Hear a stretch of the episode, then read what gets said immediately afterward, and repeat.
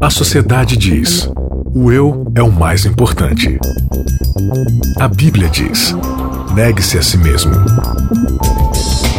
O mundo incentiva: siga seus desejos. Jesus convida: siga-me. A cultura diz: pense igual, seja igual, conforme-se. O cristianismo diz: não se conforme com os pensamentos deste século. Contra a cultura. O Evangelho clama pelo diferente.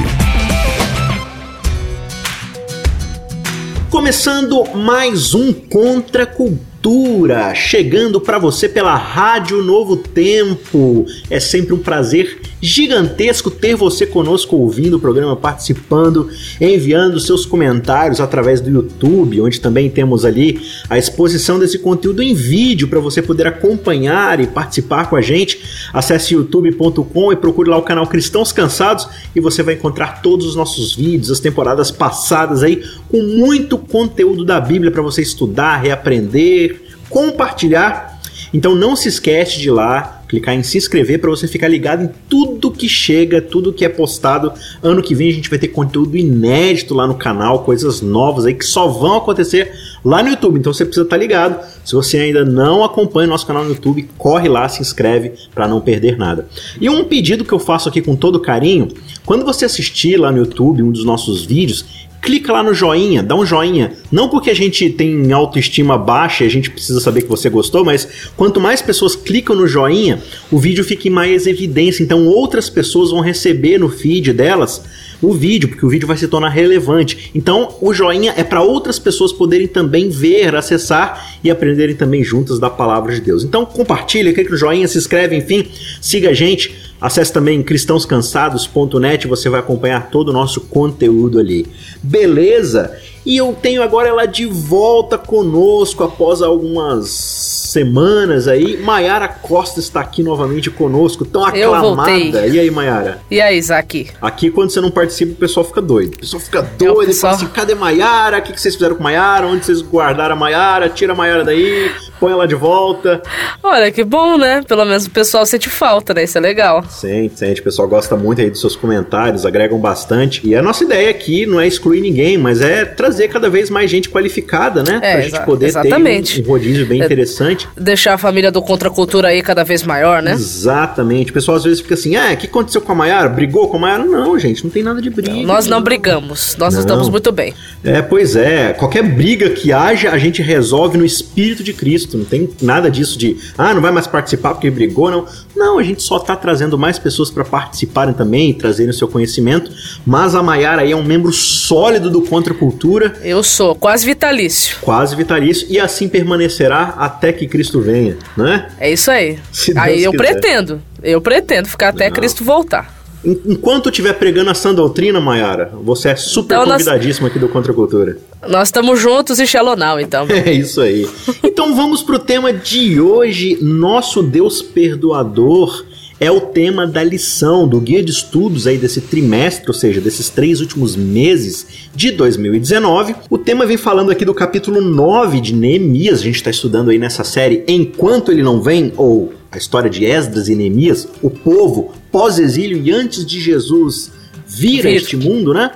E a gente está acompanhando aí as questões que o povo de Deus enfrenta nesse período aí tão especial, é, pós o cativeiro babilônico, antes de Cristo chegar e tudo mais. E o episódio de hoje, baseado aí nessa questão do perdão de Deus e Deus como um ser perdoador, a gente vai falar especificamente sobre recalcular a nossa rota, recalculando Exatamente. a rota Recalculando a rota, amigo. A gente vai falar aí de conversão, de confissão de pecados, de pedir o perdão de Deus e tudo isso só é possível porque a gente tem um Deus perdoador. Não é isso aí, Mayara? É isso mesmo. Então hoje nós vamos estudar esse assunto que é extremamente importante para nossa jornada, né? Entendendo que nós estamos aí numa caminhada rumo uhum. à nova terra, né? Rumo ao céu, enfim, né? Nós estamos aí buscando é, a nossa pátria, como diz lá em Hebreus, né? Capítulo 11. Exato. Então, nessa trajetória que a gente chama de vida, né? Nessa caminhada, nós às vezes nos desviamos da rota.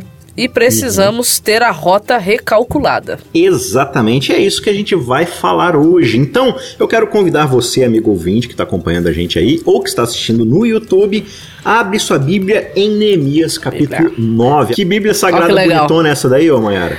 Cara, essa aqui, ela é a nova Almeida e atualizada. Olha que legal. E o, e o mais legal é que a galera do, do Jesus Copy aqui, né? Uhum. Como tá escrito aqui embaixo, tem várias capas. Então é muito legal, muito legal. E eu acho que quando a gente compra, né, ou ganha uma Bíblia assim, a gente fica mais animado para começar claro, uma nova leitura da claro. Bíblia, né? Sabe o que é legal, Mayara? E, e é até bom falar nisso, porque no episódio passado, com a Vaned, a gente falou sobre a importância da leitura da Escritura, né? Da meditação Sim. em cima da escritura. E hoje a gente vai falar, assim, na sequência do que isso significa na nossa vida. Mas sabe o que é interessante, se você tiver condição, comprar várias Bíblias? Não só versões, versões mas várias diferentes. Bíblias mesmo que você pode, por exemplo, pegar uma Bíblia nova que você comprou, uma que não seja tão cara, que não seja tão de estimação, e aí você pega uma caneta e fala assim: "Ah, eu quero estudar o tema da aliança de Deus na Bíblia". E aí você sai grifando, fazendo anotações, anotando, fala assim: ó, essa aqui é a Bíblia que eu estudo o tema da aliança. Então todas as anotações, grifagens, um sermão que você ouviu, uma palestra que você recebeu, você vai lá, pega essa Bíblia aí que é sobre esse tema e vai anotando, vai grifando, vai fazendo links com outros textos, com outros versos. Então aquele tema fica ali. Terminou, abre mão ali, pega uma outra Bíblia nova ali, tal. Agora eu vou estudar o tema, sei lá, da lei de Deus, ou vou estudar o tema do santuário, ou vou estudar o tema da redenção. E aí você vai fazendo essas grifagens aí, é bem legal. Essa é uma dica aí muito importante para a gente poder tirar mais a palavra de Deus, né? É, aumentar o estudo que a gente faz, que às vezes é tão negligente, né, Mayara? E o importante é cada um, né, aprender a desenvolver a sua maneira interativa de estudar a Bíblia, uhum. porque a Bíblia é um livro para ser estudado. E aí, quando se fala de estudo, cada um tem o seu método, né?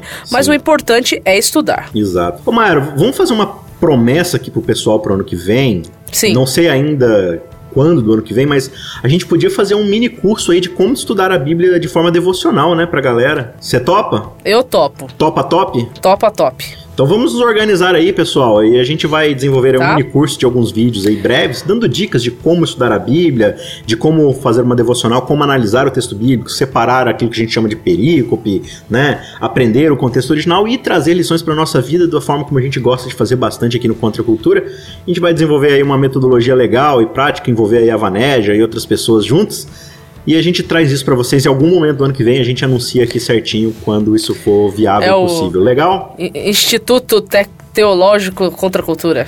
É, Cristãos Cansados Bible Reading. isso.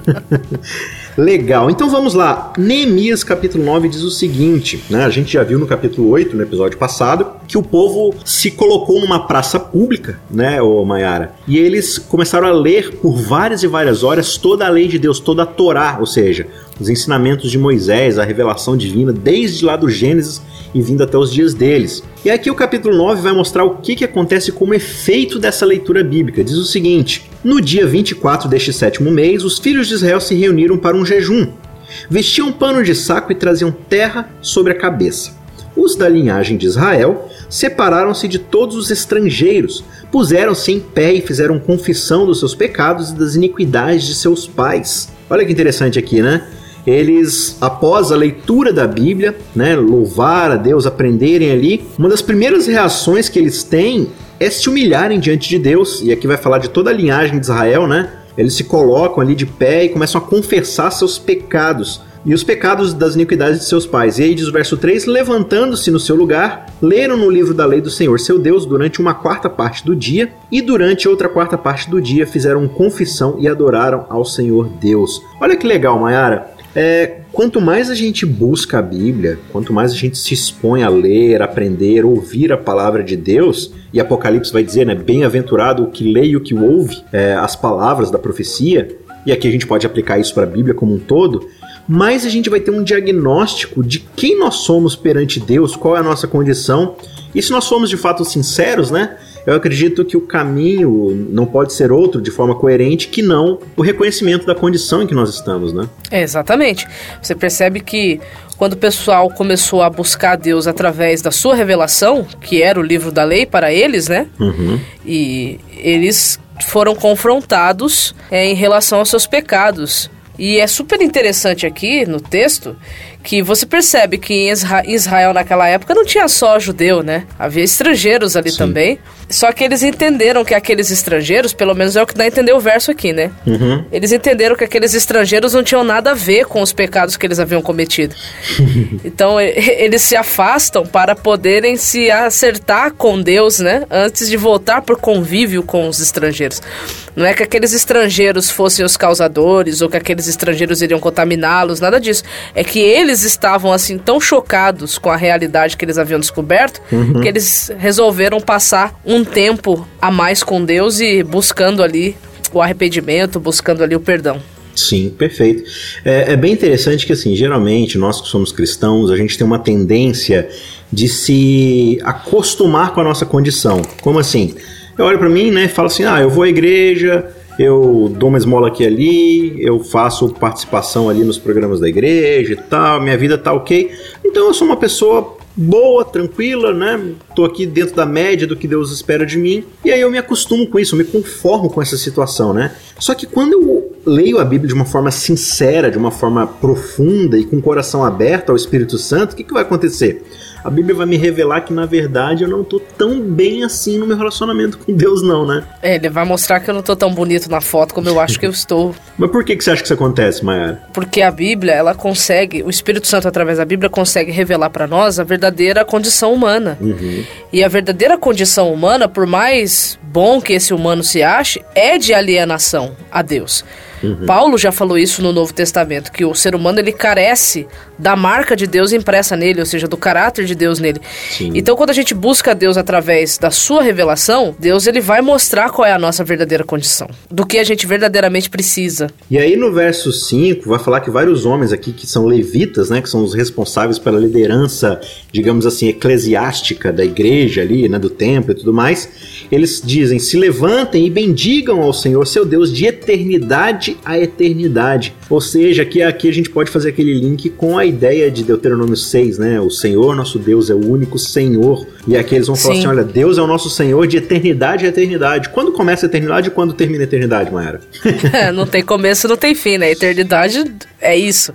Mas o que me chama atenção, me chamou muito a atenção na leitura do capítulo 9 aqui de Neemias, é que esse capítulo ele tá na verdade mostrando uma oração que foi feita pelo povo na sequência da leitura do livro da lei ali, do confrontamento, né, com a sua real e verdadeira condição. E eu acho tão interessante isso porque eu imagino que tenha muita gente que tenha muita dificuldade em orar, né? É o que falar para Deus em oração, é o que conversar com Deus em oração. E aí quando eu li aqui Neemias 9, eu me lembrei é do de Jesus ensinando seus discípulos a orar, e é super interessante porque a forma como essa oração ela foi dirigida aqui por esses levitas, né, que, que é o que você ia ler aí no, no verso 4 e verso 5, é bem parecido com o que Jesus, a forma como Jesus ensinou os seus discípulos a orarem, né? Qual é a, a, a forma como a gente tem que, digamos assim, né, buscar se comunicar com Deus através da oração, né? É, quais são os reconhecimentos que a gente faz, né? É super interessante. Essa oração aqui ela é uma oração muito profunda. Onde que tá Mas parece um sermão do que uma oração. Então, essa oração que eles fazem é aqui, a partir do verso 5. E ela é uma oração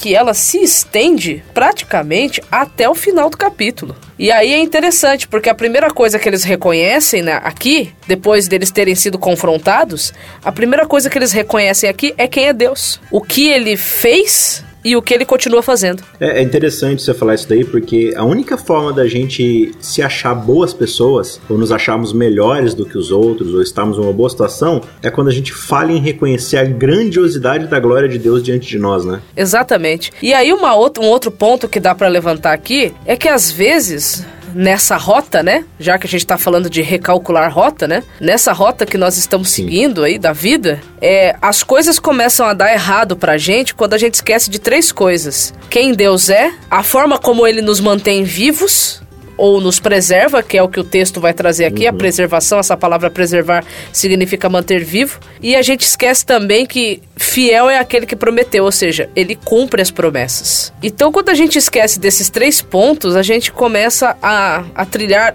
caminhos, a gente sai da rota, né? É interessante você falar essa expressão, né? A gente se esquece. E é bem fantástico, por exemplo, quando você vai ao Salmo 78, lá fala da importância de se lembrar dos atos grandiosos que Deus fez na história, né? Na história do povo, na história individual de cada um. E Sim. ele vai associar, o salmista, lá no, verso, lá no Salmo 78, ele vai associar é, a rebeldia ou a descrença em Deus com o ato de se esquecer. É bem interessante isso. Pois e é. o que o povo está fazendo aqui é relembrar o que Deus fez. Afinal de Isso. contas, qual é a melhor forma para a gente não esque se esquecer de alguma coisa? Falando, contando, falando, falando contando. recitando, né? Declamando. Exato. E, e olha que interessante, Mayara. Parece que é exatamente isso que o pessoal vai fazer aqui, né? É, o verso 6 diz assim: Só tu és o Senhor, fizeste o céu, o céu dos céus e todo o seu exército, a terra e tudo que nele há, nela há, os mares e tudo que há neles. Então eles já começam aqui pela criação. E aí vai dizer: Isso. Tu conservas a todos com vida e o exército dos céus te adora. E aí no verso 7, eles vão começar a contar a história da aliança, ou seja, é a própria Isso. história do povo, desse povo que está cantando, que está se humilhando. Só que ela é contada da perspectiva, que deve ser a nossa perspectiva, que é de que Deus é o autor dessa história, né? Então eles falam aqui, ó, no verso 7, Tu és o Senhor, o Deus que escolheste Abrão o tiraste de Ur dos caldeus, lhe pudeste o nome de Abraão. Achaste o seu coração fiel diante de ti e com ele fizeste aliança para dares à descendência dele a terra. E aí vai falar de todos aqueles que habitavam na terra e tudo mais. E cumpriste as tuas promessas porque és justo. Exato. E aí ele vai falar do Egito aqui no verso 9. Olha, você viu a aflição do povo lá no Egito, os maravilhas que fez, os sinais contra Faraó, contra a terra, né? De abrir o mar vermelho, fazer parecer todo o exército de Faraó dividindo o mar e depois fazendo o povo andar em porção seca e tal. É, guiando no deserto durante o dia com uma coluna de fogo, protegendo eles com a coluna de nuvem, né? Protegendo a eles à noite com a coluna de fogo para iluminar o caminho e dar proteção e tudo mais. Aí eles falam no verso 13 aqui do Sinai, de como ele deu os estatutos, as suas leis, os seus mandamentos, o santo sábado, né? Todos esses estatutos que foram dados pela lei por intermédio de Moisés, né? É, e ele diz aqui que quando eles tiveram fome caiu o pão do céu, quando estavam com sede saiu água da rocha. Eles vão contando toda a história, recapitulando Sim. tudo aquilo que Deus havia feito por intermédio, né, é, dos seus milagres, então, das suas coisas grandiosas, cuidando do povo, né? Por que, que eles fazem isso? Porque, como eles foram confrontados com o objetivo não, não o objetivo, mas o motivo pelo qual eles estavam em cativeiro. A gente não pode esquecer aqui que eles estão praticamente, eles ainda estão em cativeiro, mesmo tendo voltado para Jerusalém. A gente Sim. não pode deixar de frisar esse ponto. Eles, né? são, eles saíram da Babilônia. Da... Dos persas, né? mas, dos persas, né? mas eles continuavam vassalos de outro reino, certo? Uhum. Então, eles estão, eles através da leitura do livro da lei, eles descobrem por que, que eles estavam em cativeiro. Uhum. E aí eles começam a se lembrar da misericórdia de Deus, de que ele é bom, que ele mantém, ele é mantenedor, ele é criador, ele elegeu, ele cuida, né? Ele provê. Mas aí é interessante que a partir do verso 16 eles começam a a falar dos pecados que os antepassados haviam cometido. Pecados esses que, que ajudou muito nesse processo de cativeiro. Né, deles estarem em cativeiro como eles estavam em cativeiro. Então, assim, é, é super interessante porque aqui a gente encontra eles reconhecendo quem Deus é, mas eles também estão reconhecendo quem eles são. A partir perspe da perspectiva divina que eles tinham, ou que eles estavam tendo aqui, eles estavam tendo uma correta percepção sobre quem eles eram. Então, ao se olharem através desse Deus, eles entenderam quem eles eram e eles entenderam qual era a sua maior necessidade. Exato. E, e é impressionante que o tempo todo aqui, apesar do reconhecimento do diagnóstico diagnóstico de quem eles são, eles têm o tempo todo em vista quem Deus é. Então o verso 16 Sim. diz assim: Porém eles, ou seja, os nossos pais, se tornaram arrogantes e teimosos e não deram ouvidos aos teus mandamentos. Recusaram ouvir-te e não se lembraram das tuas maravilhas que fizeste no meio deles. Qual que é o, o link aqui que ele faz com a teimosia e a arrogância? Esquecer do que Deus fez. É impressionante, né? o tempo todo esse tema. E aí diz assim: foram teimosos e na sua rebelião escolheram um chefe com o propósito de voltarem para a servidão no Egito. Ou seja, né, é o tempo todo a mesma coisa que acontece no Éden. O ser humano querendo se colocar como alguém autônomo, alguém que é lei para si mesmo, que define seus próprios princípios e vai para onde quiser.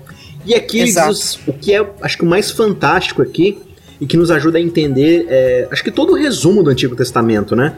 Porém, tu Ó Deus perdoador, bondoso e compassivo, tardio em irar-te e grande em bondade, tu não os abandonaste, nem mesmo quando fizeram para si um bezerro de metal fundido, né, dizendo que esse é o nosso Deus, que nos tirou do Egito e tudo mais. E aí o verso 19 diz: Mas tu, pela multidão das tuas misericórdias, não os abandonaste no deserto.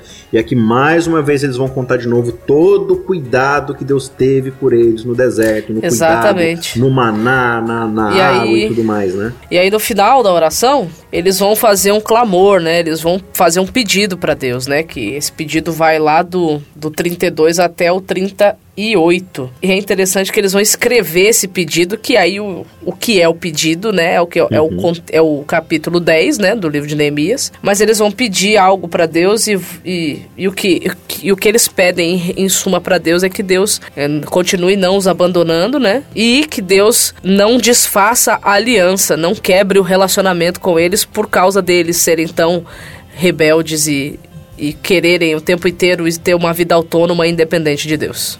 Sim, é legal aqui que nos versos é, 26 em diante, ele já vai falar de quando o povo se estabeleceu na terra que Deus deu para eles, né?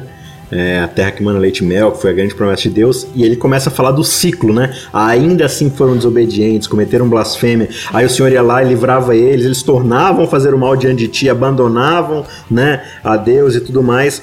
E essa rebeldia voltava para eles o tempo todo, só que eles enfatizam o tempo todo. Ainda assim, Deus deu testemunho, enviou seu espírito, né? Eles não quiseram ouvir, e Deus entregou na mão dos outros povos. Então é como você falou, o tempo todo esse ciclo ele vai acontecendo. E eles vão enfatizando, mas tu és Deus perdoador, né? Não importa quantas vezes isso aconteça, Deus, ele é um Deus perdoador, isso está no seu caráter. E aí é interessante vo- você fazer esse link com essa ideia do, do- do exílio, a gente vai ver no capítulo 10 que eles vão se comprometer a seguir a aliança de Deus, guardar os mandamentos Isso. a todo custo, né? Eles deixam isso muito claro, eles assinam um contrato diante de Deus. E aí a gente, né, adiantando um pouco aqui o final dessa história, ao final do livro de Neemias, Neemias passa lá e ele vê que tá todo mundo zoado, eles não estão guardando o sábado, o tempo Não foi tá fazendo abandonado. coisa nenhuma. Eles estão fazendo bagunça no comércio, passando a perna em todo mundo. Ou seja, é um ciclo É. infinito de rebeldia do ser humano. Mas o que se frisa aqui o tempo todo é que de eternidade a eternidade, Deus é o nosso Senhor. E esse Senhor é um Senhor perdoador. E ai de nós se não fosse assim, né? Pois é. Uma coisa que me chama atenção nessa história, que a gente tá falando de pecado, né? De rebelião, e que Deus é misericordioso, não desiste de perdoar. Então, uma coisa que me chama atenção. É, esse texto é falando sobre a questão de arrependimento. Será que a gente realmente sabe o que é se arrepender? É, o que é se converter, né? Porque, veja bem, eles são impactados pela mensagem, a mensagem mexe com eles, a mensagem cria uma consciência racional neles de que eles precisam é, da aliança de Deus na vida deles. E- eles se comovem com isso, eles se movem, o sentimento deles mexe, né? Eles ficam comovidos, eles fazem promessas em cima do que eles estão sentindo, mas aí lá na frente você vê que nada muda. Então isso mostra que o arrependimento, ele, ele tem um tripé. Ele é uma mudança da mente, ele é uma mudança dos sentimentos, mas ele também é uma mudança de comportamento, de atitude. É, não adianta a rota ser recalculada se a gente vai continuar guiando o carro sempre em linha reta, né? O que nos Exatamente. leva aqui a, a- uma ideia da gente tentar entender um pouco qual que é o conceito bíblico de pecado, que às vezes é um, um conceito um pouco estranho para nós, né? É, a Bíblia ela tem uma Sim. tecnologia muito ampla de, de vocabulário para descrever o que é o pecado. Claro que dentro da teologia do pecado a gente fala da queda, né? Dessa rebeldia que Deus teve contra o ser humano, mas a Bíblia usa palavras, por exemplo, no hebraico como ratá, que é basicamente você Ratá. errar o alvo, né? Você tem a intenção de fazer uma coisa correta, mas você não consegue ali mirar no, no, no que você tem como objetivo, então você acaba errando, você tropeça, você falha. Tem também Avon, que é transgressão, né? não é perfume, não é creme, é transgressão, é, alguma coisa que foi distorcida, né, que foi torcida, que foi amassada ali. Então é algo que é mais proposital, né? É algo que eu faço ruim mesmo, que eu sigo um caminho ruim. E tem uma outra palavra, das mais principais, que é pechar que tem mais a ver com rebelião, com revolta, com você virar as costas para Deus e falar assim: Deus, não quero nada a ver contigo, né? Eu escolhi meu caminho e esse caminho que eu vou seguir, não importa o que aconteça. Então existem várias posturas, mas o que precisa ficar claro para nós são duas coisas. Primeiro, que essa é uma condição nossa adquirida por causa do pecado lá no Éden. Então, assim, Sim. não existe nenhum grau assim de, de força de vontade, de bons hábitos, de estabelecer critérios, coach, treinamento que nos faça mudar de vida, né, e estabelecer uma boa conduta diante de Deus. Não existe essa possibilidade porque isso é intrínseco ao ser humano.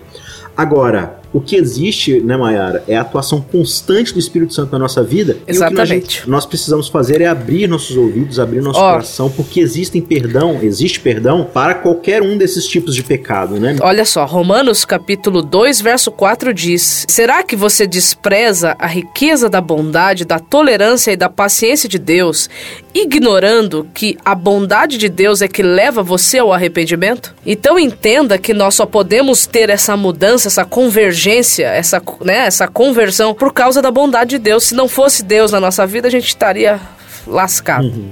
Essa é a é, palavra. Eu não sei se eu estaria especulando aqui ou, ou, extrapolando o texto bíblico, mas o capítulo 9 ele termina dizendo, né, tipo, o povo se compromete a guardar a lei. É interessante que quando Israel está lá no pé do Sinai e Moisés traz a lei e conta essa lei para o povo, o que, que o povo diz? Tudo que o Senhor não, falou. Vamos fazer faremos. tudo que Deus está mandando. não, pode deixar uhum. que a gente vai fazer, a gente tá conda, né? E, Eu acho que às vezes é uma grande ironia de Deus, não me entenda mal, ter uhum. dado a lei do jeito que ele deu. Sim. É como se ele quisesse falar assim pro povo, ó, eu tô tentando avisar vocês que vocês não vão dar conta, não. Mas vocês são teimosos, vocês estão falando que vocês conseguem, então tá, eu vou dar. Mas ó, vocês vão quebrar, vocês não vão conseguir, mas tá bom, é o que vocês querem, então vai. E a gente vê a trajetória, né, da história. Uhum. É, não, isso é um ciclo constante, você vai ver isso por toda a história de Israel e é uma verdade nas nossas vidas, né? Agora, qual que seria então a perspectiva? É, já que eu não consigo viver dessa forma, eu simplesmente largo mão, vou ser essa pessoa rebelde o resto da minha vida e Deus que se vire para me perdoar. Seria essa a postura, Mayara? Ou existe de fato não. alguma esperança bíblica porque assim, eu, como diz Paulo, né, com meu coração eu quero fazer a vontade de Deus. Eu sei Sim. que a lei dele é boa, eu quero obedecê-la, mas eu falho tantas vezes, né? Será que eu devo desistir então e viver uma vida devassa ou existe alguma esperança na Bíblia para nós? Não, a esperança que nós temos é que, apesar de quem nós somos, de nós continuarmos buscando viver nessa aliança com Deus, certo? Porque afinal de contas é como disse o próprio apóstolo Paulo lá no final do capítulo que você mencionou aí, né? Do capítulo uhum. 7 de Romanos. Graças a Deus que nós temos Jesus Cristo, porque nós somos quem refez a aliança foi ele. Quem nos mantém fiéis à aliança é ele, através Sim. do Espírito Santo agindo na nossa vida. Então, se a gente caiu, levanta, continua, não desiste, não desanima, prossiga, porque por mais que a gente erre, é melhor errar tentando atingir um alvo do que errar de propósito por rebeldia e, como diz no Antigo Testamento, pecado de mão erguida. Não tô nem aí para você. E aí, o Novo Testamento, Paulo vai usar, por exemplo, em Romanos 12, um texto super conhecido, a ideia de metanoia, ou seja, de conversão, não das nossas atitudes. A gente fica focado muitas vezes em parar de pecar, mudar nosso comportamento mas Paulo está falando que existe algo que é ainda mais profundo, que é a conversão Mudança da mente. Da mente. E a conversão da mente, Mayara, ela só ocorre mediante a exposição, o aprendizado e ouvir uma única mensagem, que é a mensagem do Evangelho, né? Exatamente, não tem outra forma. E aí é o que João vai falar assim: é, se a gente confessa os nossos pecados e tal, é, a gente não precisa temer, porque nós temos um advogado junto ao Pai. A ideia do Evangelho é que, apesar de toda a nossa rebeldia, Deus está em Cristo Jesus reconciliando-se conosco, buscando paz, buscando atar esse relacionamento que foi quebrado. Então, quando a gente se foca no nosso relacionamento com Deus, mais do que meramente na nossa performance, Deus vai nos conduzir, né, por meio de, do seu Espírito, por meio do, é, do seu filho, de Jesus, de nos fazer a imagem e semelhança do seu filho cada vez mais. Essa é a nossa esperança, né? Exatamente, exatamente. Muito bem, então a gente chega ao final de mais um episódio e semana que vem a gente vai continuar esse papo, dando sequência mesmo daqui de onde a gente parou, para falar do papel da lei, como é que o cristão se relaciona com a lei, qual que é o propósito da aliança de Deus para com o ser humano e a gente continua crescendo aí em sabedoria, mas principalmente em graça. Um forte abraço para você, a gente se encontra na semana que vem. Até lá. Contra a cultura. O Evangelho clama pelo diferente.